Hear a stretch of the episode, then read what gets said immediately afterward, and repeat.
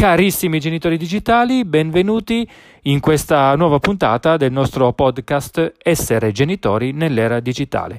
Io sono il vostro psicologo digitale Ivan Ferrero e in questa puntata vi spiego che cos'è che attira così tanto i nostri ragazzi verso i loro videogiochi, ossia quali sono gli elementi dei videogiochi preferiti dei nostri ragazzi che li rendono così appetibili da tenere letteralmente i nostri ragazzi incollati allo schermo dei loro device.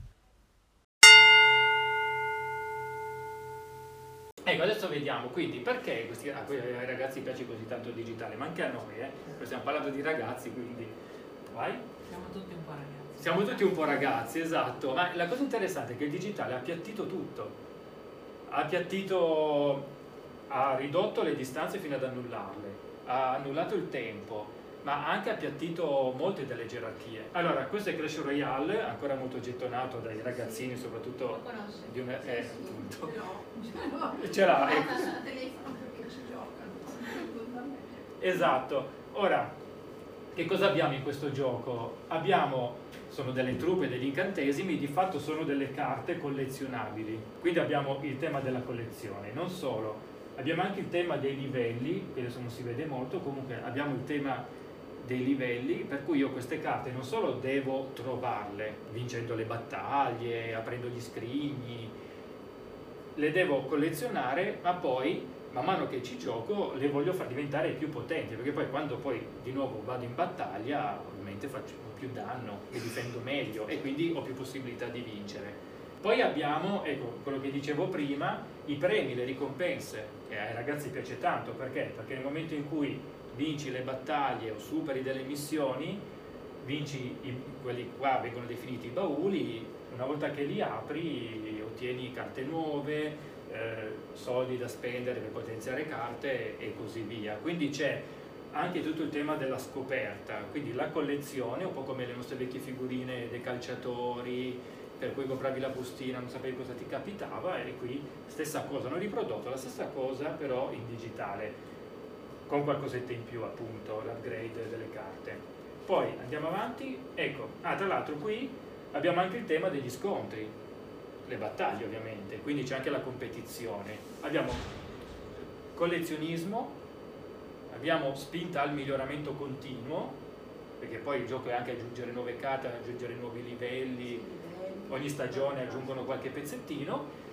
Abbiamo la competizione, quindi la sfida, che nell'età dei nostri ragazzi, soprattutto per adolescenza e adolescenza, è molto importante, perché si sperimentano. E poi abbiamo tutto l'aspetto social, proprio sociale. Ok, questo è un clan, ossia più utenti possono formare un clan, possono riunirsi e all'interno di questo clan c'è la chat, eh, si possono scambiare le carte, e possono unirsi per le battaglie, ad esempio, fare due contro due e così via. Quindi, ripetiamo, abbiamo collezionismo, spinta al miglioramento continuo soprattutto, competizione, sfida, quindi confronto con altre persone e poi tutto l'aspetto sociale. Andiamo avanti, un altro gioco è, guarda caso sempre della stessa ditta, questo è arrivato prima, eh, adesso è un po' sceso come utilizzo, Clash of Clans, Clash of Clans. È, è un po' più complesso, per cui io creo il mio villaggio, stile fantasy medievale.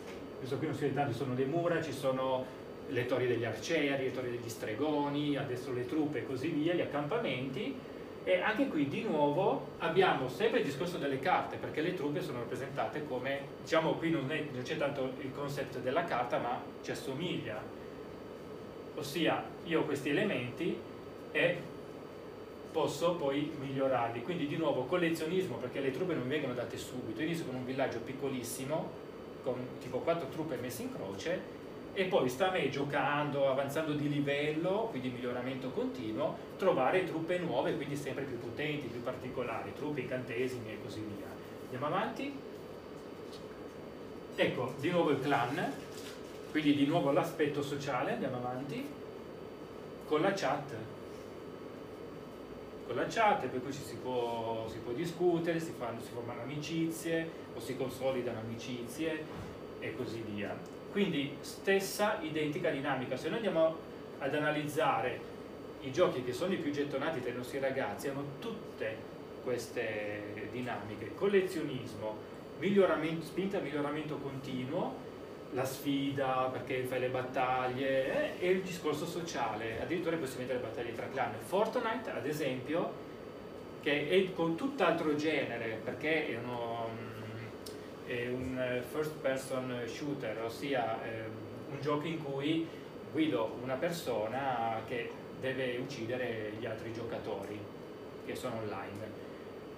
Stessa identica cosa, perché io ho il mio personaggio, man mano che vado avanti con il gioco trovo armi nuove, man mano che gioco all'interno della stessa arena, diciamo, trovo delle armi che posso utilizzare, le potenzio, poi c'è tutto l'aspetto della squadra, per cui io posso invitare altri amici e anche ad esempio la chat è rappresentata dagli auricolari, per cui in tempo reale io posso conversare con gli altri amici della mia squadra e si gioca insieme, posso fare sia in singolo che in squadra. Quindi la dinamica è sempre la stessa, quindi collezionismo, competizione, sfida, confronto, spinta al miglioramento continuo e tutto l'aspetto sociale. Formo gruppi, all'interno dei gruppi poi tra l'altro Fortnite no, per esempio in questi altri giochi c'è anche l'idea della gerarchia, per cui c'è quello che è appena entrato, poi c'è l'anziano, il capo, che è quello che ha creato il clan, il co-capo, e così via. E nascono proprio delle dinamiche molto interessanti, per cui ad esempio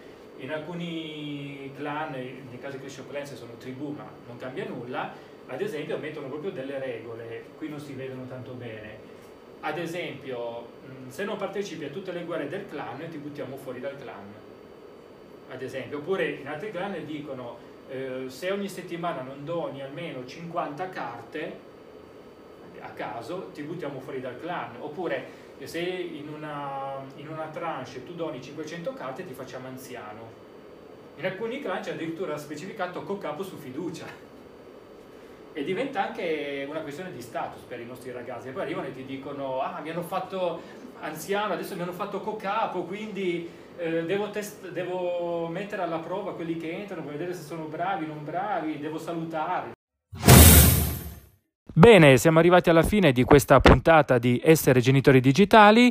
Come al solito vi lascio in descrizione tutti i link per seguirmi attraverso i miei canali social, il mio sito www.bulismoonline.it dove troverete tante altre risorse dedicate al tema del digitale e dei nostri ragazzi.